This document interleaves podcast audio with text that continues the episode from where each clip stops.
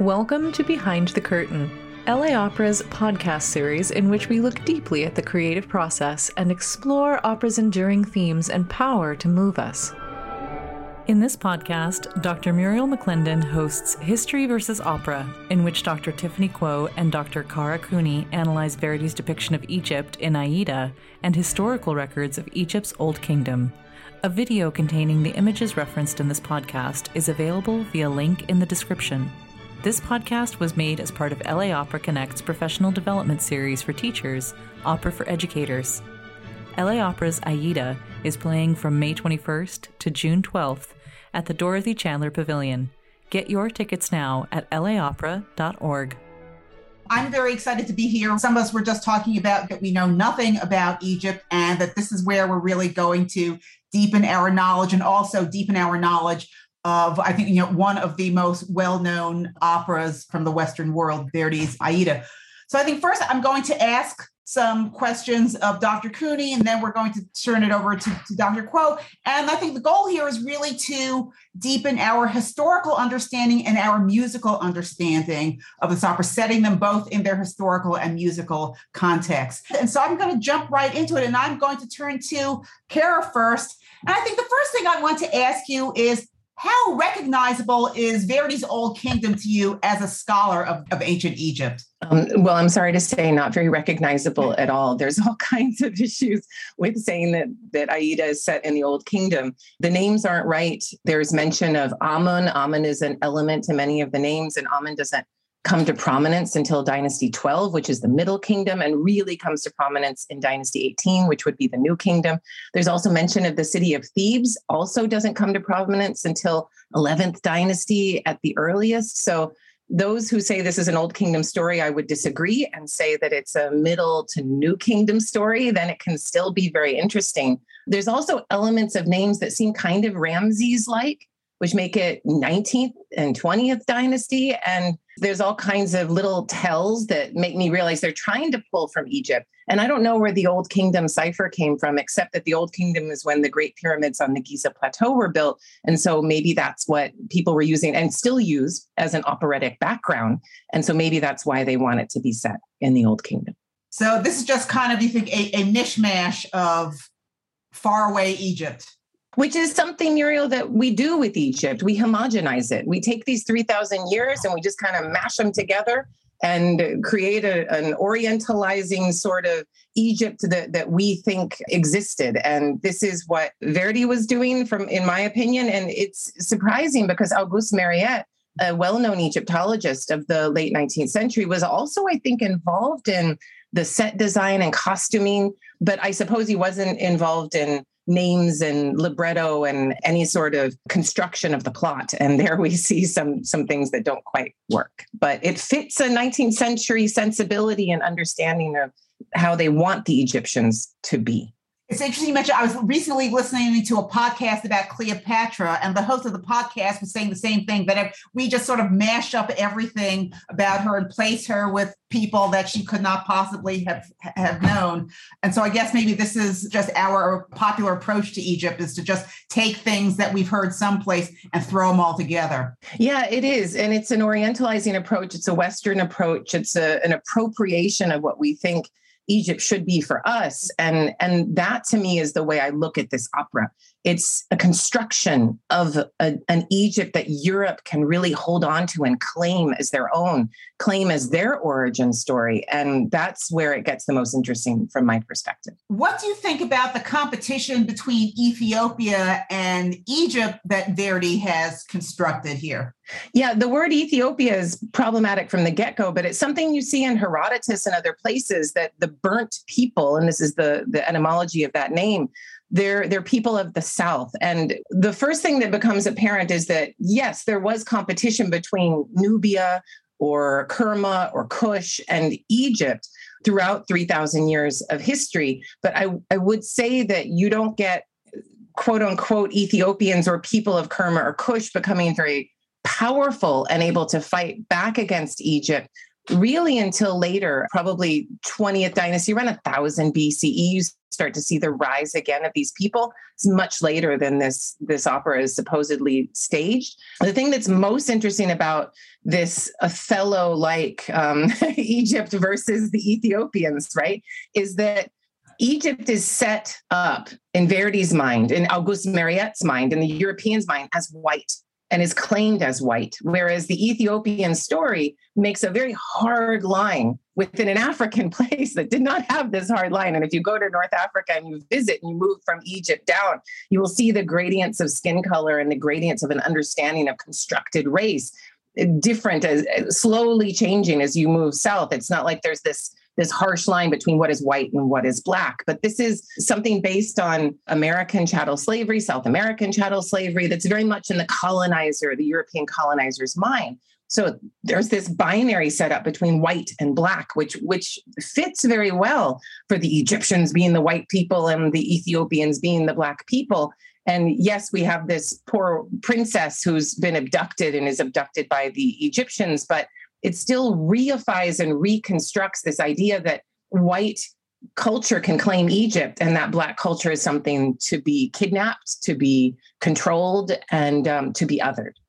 So, was there in Ethiopia at the time that Verdi is setting his his opera something that we would re- that yeah. we recognize as Ethiopia today?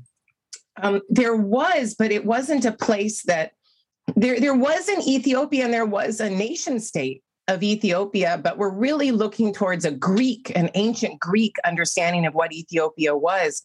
Black skinned people and differentiated from egyptian skinned people. And let me let me just tell you and i said egyptian skin which is rather ridiculous but it is something that egyptians today still try to hold on to that egypt is white and not black that egypt is somehow a part of africa and yet not part not part of what is to the south.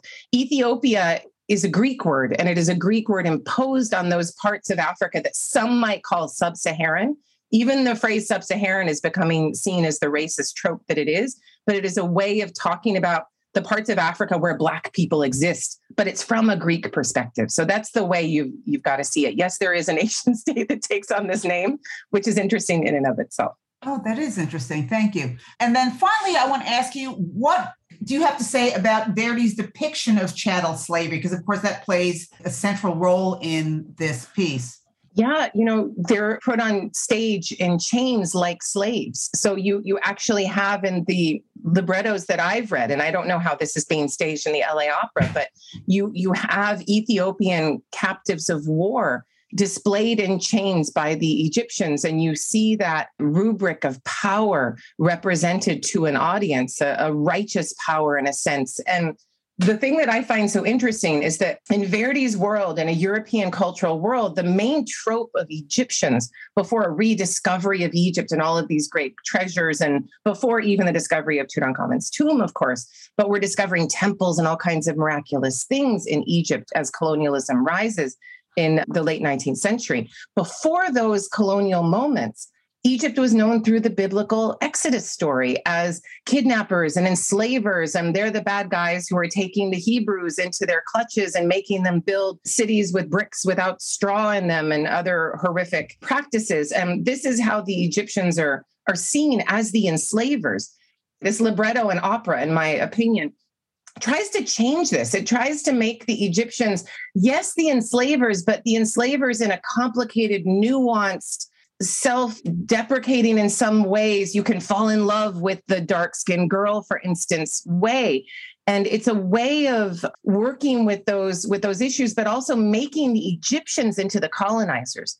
And then the Europeans can then identify with the Egyptians and say, oh, yes, we are invading these parts of the world, but we are righteous in doing so. We are the ones who have the the language and the culture and the religion and we are the the elites in that in the way of the mind and these people are somebody who can be brought to us in chains and and should be brought to us in chains so it's a very complicated story in my opinion about how Europeans at the time were dealing with the end of chattel slavery in the United States, but the continuance of an understanding of white versus black binary discourse in the world and who deserved to be a part of, of cultural elite and who did not. and and all of the nuances that come into play and the fact that Verdi uses the notion of falling in love as the thing that makes you lose yourself and lose your common sense that only that can break down the boundaries between that have been established between the white and the black and and that's where, where everything starts to crumble i find that very very interesting in watching Aida yourself, how, I mean, how, how do you approach this? How do you think about it? What do you think would be useful for all of us to keep in the back of our minds as we are watching this? This is a European understanding of Egypt. It is a European claim of Egypt. It is a construction. It is a fallacy, but but it is so important for us. And as an Egyptologist, every time that I um, and I have presided as a co-curator over the reboot of Tutankhamun in 2005 at the LA County Museum of Art. Every time we set up one of those blockbuster exhibitions, we are dealing with this legacy. And it is weighty indeed. It is something that follows us and haunts us. And there's there's no way to get around our cultural memory of what Egypt is in our in our mind's eye. And it feeds into colonialism, it feeds into how we approach Africa, how we've constructed ideas of race, eugenics, all, all kinds of things are, are deeply embedded in this play. So it's less about Egypt and more about quote unquote Western civilization and its reconstruction thereof. That doesn't mean it's without value. Um, it can help us to understand why we prize, um, and I've just written a book about this called The Good Kings, about our uncritical evaluation of Egyptian authoritarianism as something good. That's why I named the book The Good Kings and why we are so attracted to that fatherly authoritarianism that we see as taking care of us and why we're attracted to all the gold and the wealth and the riches. These are things that we can't seem to get enough of in American culture and, and in European culture. Verdi was a part of this, and this is still ongoing. And as we enter our perhaps um, late stage patriarchal world, to now look at Aida through that lens, I think it, it makes it even more interesting. What is power? What is masculine power? How does the female become a part of this? What does race have to do with it? Um, all, all of these things are swirling around in my mind. So we should really think of this as telling us more about Verdi's Europe than actually about faraway Egypt. That that's that, that's really what we're seeing here. Yeah, it's a glorification of, of these beautiful things coming out of the ground. When Verdi was writing this opera, you had Auguste Mariette, the Egyptologist, discovering things that cannot be imagined. The, the Temple of Seti I at Abydos, all of these temples were being cleared, and you could see statuary and beautifully produced statuary at that, miracles in stone that we still don't know how the Egyptians wrought. Solid uh, granite obelisks of one piece, colossal statues that are multi stories high. These are things that we we think hold secrets for us and we want to know more about so it's as much about that about our searching for an a sustainable for 3000 years an unquestioned political power i think that's what this play is so very much about and then the people that get used up along the way are um, collateral damage to the beauty that is egypt that must be preserved at all costs Great. Thank you so much. Well, I think with that, so we've gotten you given us some good historical context now. And so I think we might add some musical context to this historical one. And so I'm going to turn to Tiffany now, and I'm going to ask, what do we know about the sounds of ancient Egypt? Because of course, those this this is an opera. And what do we know today versus what Verdi and his collaborators knew in the 19th century when uh, this piece was written? Yeah, I mean it's so fascinating to Kara. Thank you so much for that. Like all clarifying all the facts, right, and also sort of um, explaining to the audience right now that you know it is much more about Verdi's Egypt than it is about actual ancient Egypt. Um, and I want to share with you sort of some um, sounds that I discovered. And we can think about it, you know, in terms of sort of like what was then and what is now. And so I myself am also a huge opera patron, and I'm always so enthralled and so overwhelmed by the spectacles of Aida on stage that I don't often question, you know, so like what is authentic, which we know probably is not because we don't know what anything sounded like in the ancient world, whether it be Old, Middle, or New Kingdom, right? What I mean was Verdi like Egyptian music influence, perhaps, perhaps not, or is it just you know as Kara had said, simply Verdi's imagined world of ancient Egypt? And so I thought we begin by looking at performers, musicians playing instruments that were excavated from the tombs. So here we see four women and notice that they're all women, right? And one child in the middle. And all four women are playing a music instrument. And so from the left, we have a harp. I want you to notice that the, the lady is standing and playing this harp. Second from the left, we have a plucked instrument, um, possibly two strings. It's kind of unclear. You can't see the strings itself. But you can see that there are two tassels at the end of, of the instrument, right? And the two tassels perhaps are connected to two pegs, right? And today we call this instrument a lute. And then next, from a third from the left, we have a lady playing a wind instrument. She's blowing it out of her mouth, and it appears to be sort of like a pipe because it's two sticks coming out of her mouth. Uh, but the the sticks are so skinny that it's probably not exactly an exact portrayal of these pipes, right? Because that would be way too thin, and you can't see the holes. But she looks like she's probably fingering the holes. Last on the right, we see a musician playing a lyre, and the lyre has sort of been a symbol of music for um, various um, centuries throughout time, and it's often um, used on stage as a prop, right? Even though it doesn't actually play. So I'm going to show you two more of these images just to sort of like get you accustomed to sort of, you know, what were some of the images that um, were known already in the 19th century. And some of these were known in 19th and some were um, excavated in the 20th century. So here we have another harp player on the left. And this one's a little different, right? She's actually kneeling. She's sort of half kneeling. And you can see that harp is sort of leaning against her shoulder. So this is called a shoulder harp. Okay. And then on the right, we have another lady, um, once again, a woman, playing also a, a, lute, but this time you see three tassels. So perhaps, you know, there's three strings to it. We can't really tell. And of course, this is over um, some hieroglyphics that would explain the circumstances of why these uh, musicians are performing. And then last, I want to show you this one. And it's now a man, and he's also kneeling and playing um, also a harp, but now before God. So I've obtained all these images, which you can find on the internet, and I found it fascinating. And it kind of provides us with this basic understanding of sort of like who's playing, maybe in what context. And what's um, so to add on top of the images, we just have like visual evidence right now. Archaeologists have also excavated instruments. And this is an example of one of the harps that we had seen earlier. So, this is an actual harp that was excavated from the New Kingdom from 1390 till 1295 BC. This specific one is a shoulder harp. And so remember that's the second image of the lady who's half kneeling, right? With the harp against her shoulder. This harp has Tiffany, 12. Tiffany, can I yes. jump in really fast and let sure. you know that yeah. the face on the face on that harp and the wood it seems to be made of ebony wood i'm i'm not sure that's an that's an african hardwood but it's uh-huh. certainly representing a nubian bound prisoner yes. and so this gives the egyptian perspective on the quote unquote ethiopian but the the darker skinned people of the south and how they did try to control them through history and it is a racist image and it's you know it, the egyptians wouldn't have considered it that but they would have considered it a, an image of righteous domination over these southern people. Yes, and in fact, right, the the Nubian captive, she's or he is bound right by the strings of the harp, and so it's like very very clear. And I'm always like so fascinated by how well kept these instruments are. And I mean, I actually don't even know those are like original strings, but they look like they could be.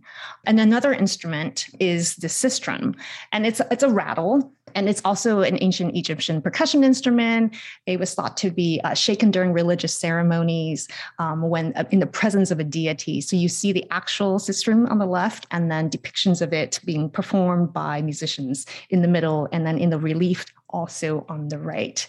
And this also dates from the New Kingdom, but even later, um, circa 1186 to 600 BC. And it's very likely that the sistrum is made out of, um, well, we do know that's made out of cuprous metal, which is a, um, a a combination of alloys and copper um, and bronze. And it's about like 14 inches, so like a little taller than your regular piece of paper. Um, the width is about not quite four inches, and the depth of it is about two to three inches. Um, and I thought this was something also incredibly sort of like beautiful to look at. Now, so why am I showing you all this? It's to really to conjure up some sounds in your head so you can sort of like imagine maybe what ancient Egypt sounds like, because we really don't know, right? Verdi didn't employ any of these instruments that I showed you, right? Aida is not an opera intended to depict authentic ancient Egyptian sounds, right? Rather, it's about this grandeur of ancient Egypt, which remains a fascination even today, as Kara has you know noted, and is really a, just like an extravagant backdrop for what was 19th century Italian opera and, and also the grand operas, the French grand opera of the late 19th century proportions, right? It's epic. So imagine that, you know, in the late 19th century world, you know, this would be the biggest set that he could possibly potentially, you know, bring to light, right? Egypt, right? The the, the pyramids. Sometimes I think, you know, if maybe if Verdi were alive today, probably be like the galaxy, right? That would be the largest. And so what you see here are the set drawings for the original, and you can see sort of like this epic proportion that is trying he's trying to capture.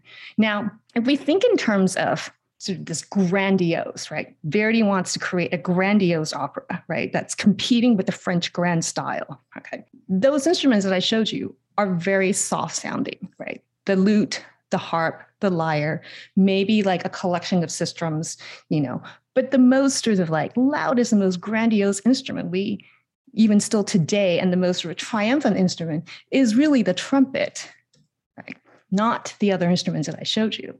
And trumpets has always been associated with pageantry and with military prowess. And perhaps that is why Act Two, Scene Two, one of the most famous um, scenes from Aida and the most performed one, you know, taken also out of context and also in sort of graduations these days, is that triumphal march, right? With that beautiful brass fanfare where the Egyptians have won the war and there's a triumphal procession celebrating Radames's victory. So here you have the sketches. These are costume sketches, and they are for the on-stage trumpet player, right? Now, they're meant to be on stage to depict this triumphal scene.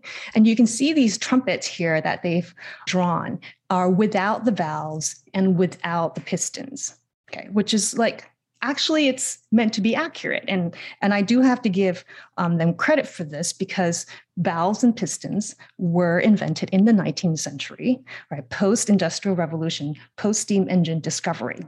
And so the idea of depicting them with natural trumpets is you know it could be real right? But now if you think about it a natural trumpet just like a natural horn only sounds so many notes so a natural sound, trumpet sounds the diatonic, less than fewer than the diatonic scale.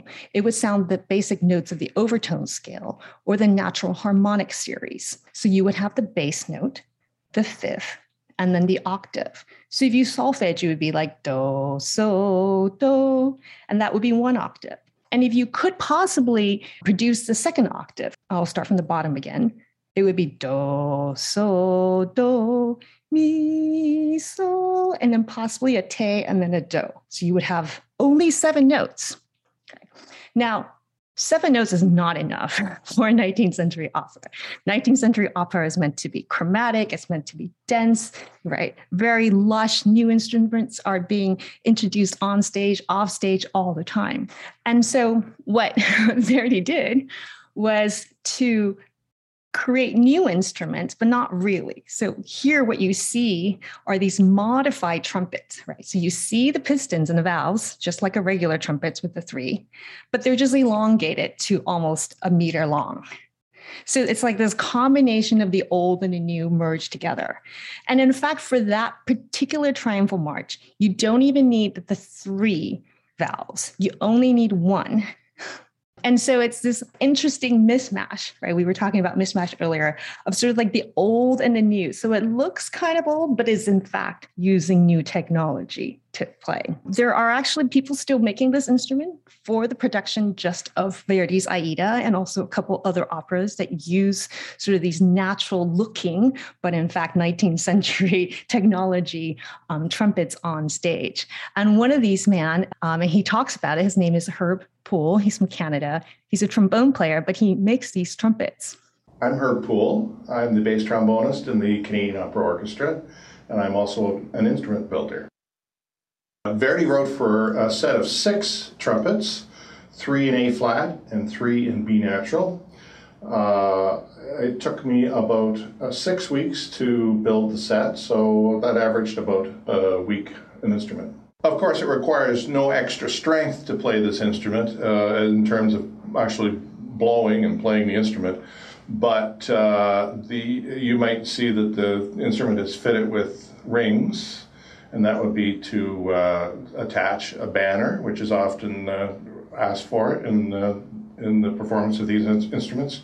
And though, uh, so you can see that holding an instrument up like that with a banner on, that that might require a little extra.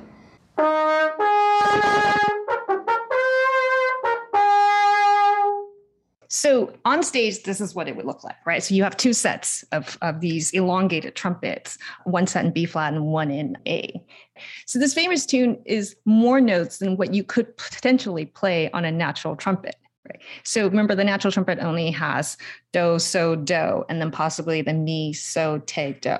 Now, if you look at the the melody of this famous march, it's so, do, and then you have re. It's already a new note, so it's fine.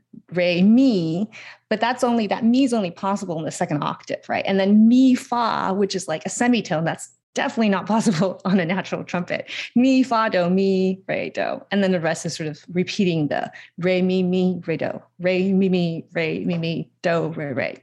So it's, once again, it's like this mismatch of like the old and the new. It's simpler. This is a diatonic scale, but it's not simple enough to play on a natural trumpet. Verdi depicted the triumphal scene with these modified trumpets, right? But what he didn't know, because he died in 1901, is that um, in 1907, they actually excavated real trumpets um, from ancient Egypt. And so here, what you see are sort of two fragments of um, from the tombs of um, trumpet players. Right, you have a trumpet player on the right in this relief, and you see a trumpet, which uh, barely see the trumpeter.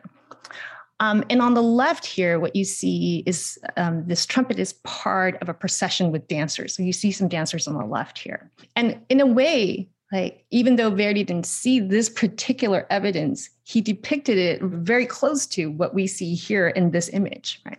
And both of these evidence comes from also the new kingdom not the old kingdom of the amarna period which is circa 1353 to 1336 bc and they've both been identified during uh, to be from the reign of akhenaten and they're both currently kept at the met museum and so this tomb that was discovered in 1907 of Akhenaten, I mean, I find it fascinating that it was, you know, after the fact that Verdi knew about it. On top of this, in 1922, trumpets were actually uncovered in the burial chamber of the pharaoh of King Tut. And during the excavation, um, two trumpets were uncovered. So one was in bronze and another one is in silver. And so they found it together with this sort of wooden sort of stuffing inside the actual trumpet. This is a natural trumpet. There are no valves. There are no, there's no pistons. And the other one, um, which is bronze, is actually, it, it was actually shattered when they decided to play it the discoveries of these trumpets were so momentous in the 1920s that they decided to play it before a live audience of about 150 million listeners through the international BBC broadcast. And that was aired April 16th, 1939. And there's actually a recording of this entire broadcast. And I really want to share this with you because it's it's an absolutely amazing sort of just hearing right because we can now actually hear what um, it sounds like and so i just want to recall uh, one last time what natural trumpets do, right? They sound the bass note, the fifth, and then the octave. So in that, they're going to play the silver one first, and you will hear it. You'll hear the do, the so, and then the high do, the one octave um, above the original do.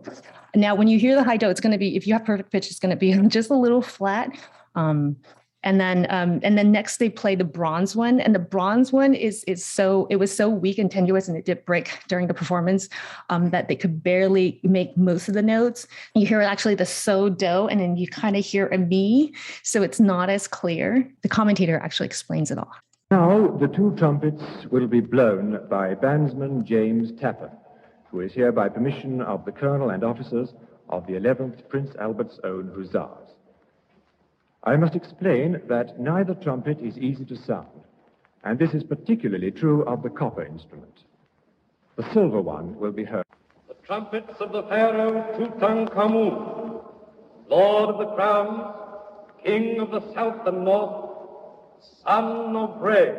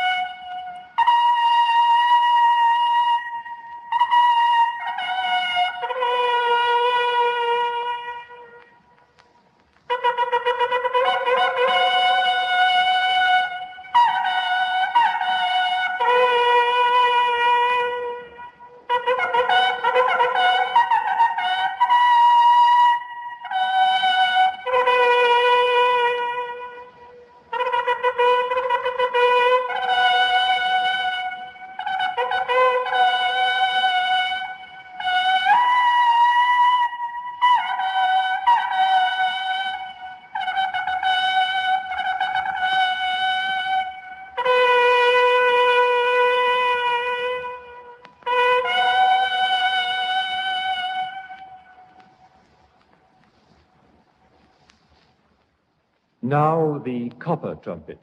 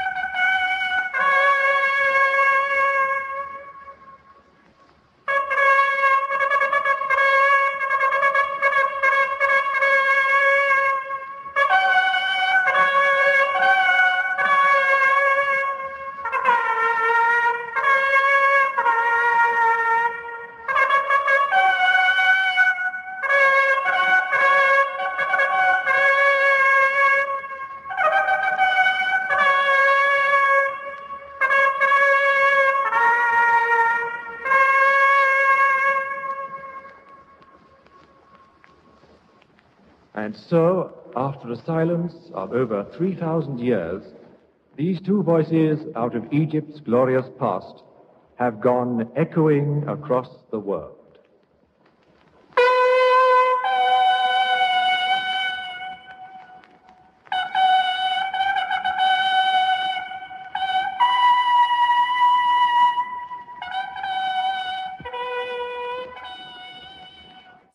You really enjoyed that. I find it almost like coincidental. Um, I don't know if you could tell that the two trumpets were actually like one diatonic step apart, which is exactly kind of what Verdi wrote for.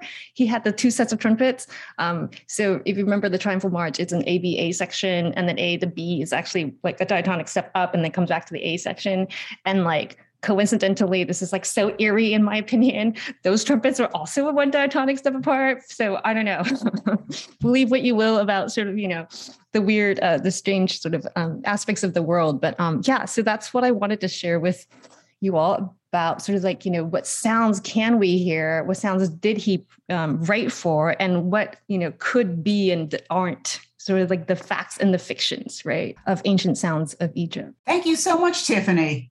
So I think between the two of you, Kara and Tiffany, I think we have a lot more context for Aida now and a way to both understand what Verdi was thinking to achieve and how we might look at it now and understanding that I, I think both of you would say that what we see in Aida tells us a lot more about Verdi's world than it does about the world of ancient Egypt. So th- thank you for that. I will ask a question. Tiffany, I was interested in the first slides you showed of um, women depicted being mm. uh, uh, playing instruments. And so I want to ask both you and Kara, um, do, what do we know about women's education in the the period that Verdi was allegedly depicting, and in I guess I would just blankly ancient Egypt. Do those depictions tell us anything about how women were educated? It seems that um, women's education in the New Kingdom, you do see uh, evidence for elite women uh, learning to read and write, and there are images in tombs of women having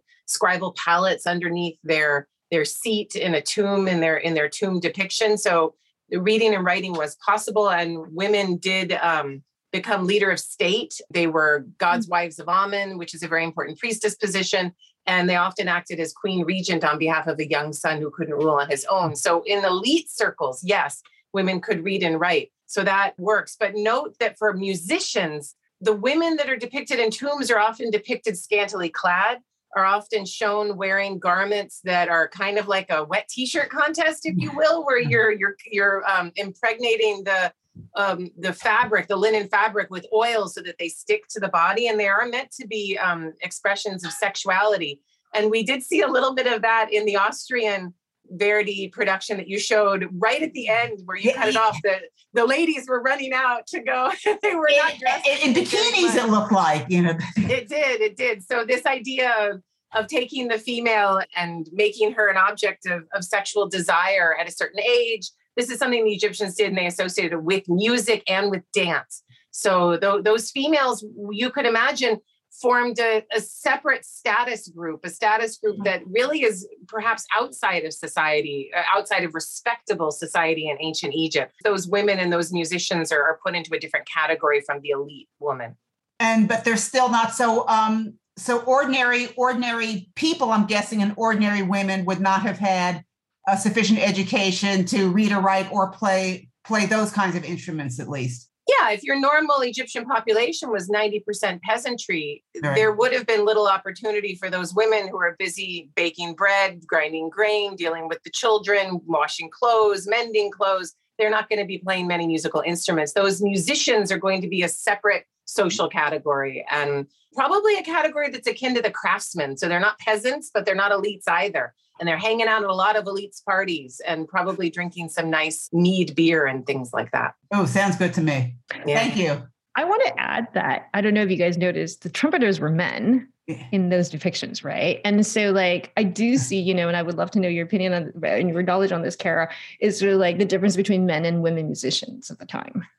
Yeah, you're exactly right. It was something I was thinking of too. And don't we still stereotype like this mm-hmm. ourselves? Trumpet players, when you think of a trumpet player, you think of that the the the guy with the Napoleon complex who wants to be the most important person in the band. What that's the stereotype, right? And it's usually a guy. Not that we can't break those stereotypes, but the Egyptians seem to follow exactly those same stereotypes. And the instruments that women play are harps or things that they can dance with, um, the sistrum, um, rattles, other things where, and it, it you know, all of these things have a long duration of time and long developments you can go to Egypt today and you can see belly dancers and you can see how they have little clappers that and they dance with these oh. percussion instruments.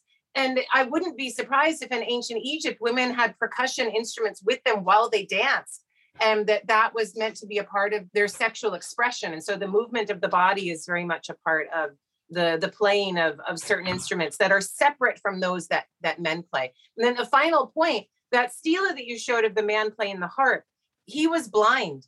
And this idea of a blind harpist is a common one. You see depictions of the blind playing the harp and they, they, don't need to be able to see. And maybe when children were born blind, male or female, because there's depictions of, of blind female harpists, I believe. Maybe the parents would say, okay, you're going to you're going to do something that only the blind can do. And it's it's something that that you see depicted again and again that they're almost favored by the gods to be able to do these things, play the harp in mm. that way. Oh, interesting. Thank you. What might you tell us, Kara and Tiffany, about what we should look for as an audience member that'll help clue us in to what is happening on stage in terms of the context of, of Egypt and in terms of the music? What might you tell us to look for or listen for to help us understand what we're seeing better? I'll go first with the music. So Verdi actually had a fascination with ancient flutes, and he wanted to write something for an ancient flute that would have been integrated into Aida. But then when he went to the museum and saw the ancient flute, he was rather disappointed because ancient flutes, just like a natural uh, trumpet, would only sound so many notes. There were a couple scenes of just dancers and with a flute solo, so focus on that because he is trying to be you know quote as authentic as possible in terms of like depicting what uh, like an egyptian dance not that we know exactly you know what the choreography is. But he's trying to incorporate his knowledge of egypt with the music that could potentially be there. Now you know then you have to think in terms of 19th century harmonic language. And so like be aware of these little scenes that are in there. I wouldn't say the voice like you know i think verdi's voice is purely 19th century bel canto style. But everything else you know just kind of like maybe re-listen to it from a different ear if you can. And then for the second part of your question about um, context and meaning i think that what what i just looking at the austrian production that that you showed tiffany we're working with tropes of power and how we understand that. And it's so it was so interesting to me just looking at that austrian production that you have throwbacks to a national socialism and how one parses out the kind of march that one does, the kind of salute that one does, that it is meant to put the Egyptians in a rather national socialist lens. So everyone's dealing with power in their own way. I'm curious what the LA Opera is going to do with this. How will they parse power? How do we deal with this? And I can imagine that the way this was done in Verdi's day would have been more triumphal, more positivist, more straight ahead, less wounded, shall we say. the wounds of the of the 20th century have have run deep and we will present this this opera in a different way than than it would have been done in Verdi's day before um, World War One and World War Two really created a more nuanced, jaded view of this kind of power. So that's that's where my interests are. I write about power all the time and whether the production gets the authenticity correct or not is immaterial. The way that we understand this power, whether we give it a side eye or we give it a firm embrace, tells us more about ourselves than than anything else. It's difficult to talk about the authenticity of an Egyptian triumph because they didn't have them the way that the Romans did. So when we think of a victorious march after battle, you really have in your mind the Roman triumph. So I think there's a conflation of those two things. And, you know, in Verdi's day, it's like, oh, it's antiquity, it's fine. The Romans had triumphs, everyone has triumphs after after a great victory. And I'm not saying the Egyptians didn't, but these things are memorialized on big stela made of hard stones where they talk about where they invaded and where they took live captives. Whether those captives were then paraded through an urban landscape or a palatial landscape, that's a little more tricky, and we don't have any evidence for it. I wonder why. And then finally, I'll, I'll say that this idea of enslaved people is a really interesting one because the Egyptians in the New Kingdom there there was a higher influx of live captives from foreign campaigning but Egypt is not built on slavery. It's part of our tropes our understanding of how the Egyptians work. Those tropes are built on the Exodus story in the Bible they're built on our own Orientalizing ideas of how the Egyptians devalued humanity.